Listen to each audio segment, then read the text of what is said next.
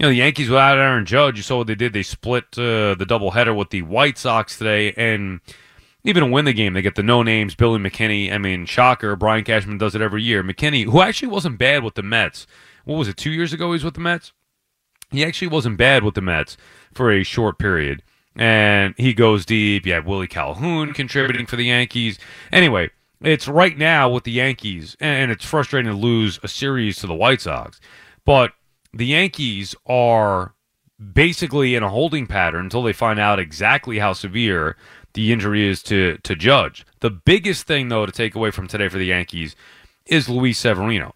That's a problem. Severino has not been good now his last two times out, and it's not even that he hasn't been good. He's given up home runs.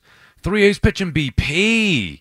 Three home runs. Come on, Sevy, you got to be better than that. They need Severino too bad. I know Vasquez was good, you know, in the second game, and you know, obviously leading the way to the Yankees' victory. But they need Severino to be good to be that number two behind Gerrit Cole, especially with no Carlos Rodon and with Nestor Cortes not only being out but not being as effective this year.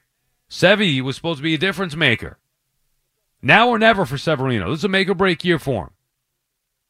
At least in my mind.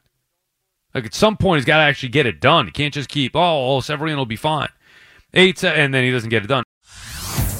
Hey everyone, Boomer Esiason here. The NFL draft is behind us, and your favorite team is now gearing up for week number one. The free Audacy app puts you right in the middle of the pro football conversation with the biggest sports radio stations from across the country. The local voices who know your team the best, giving you their unfiltered takes on the current state of your squad. It's always football season right here on the free Audacy app.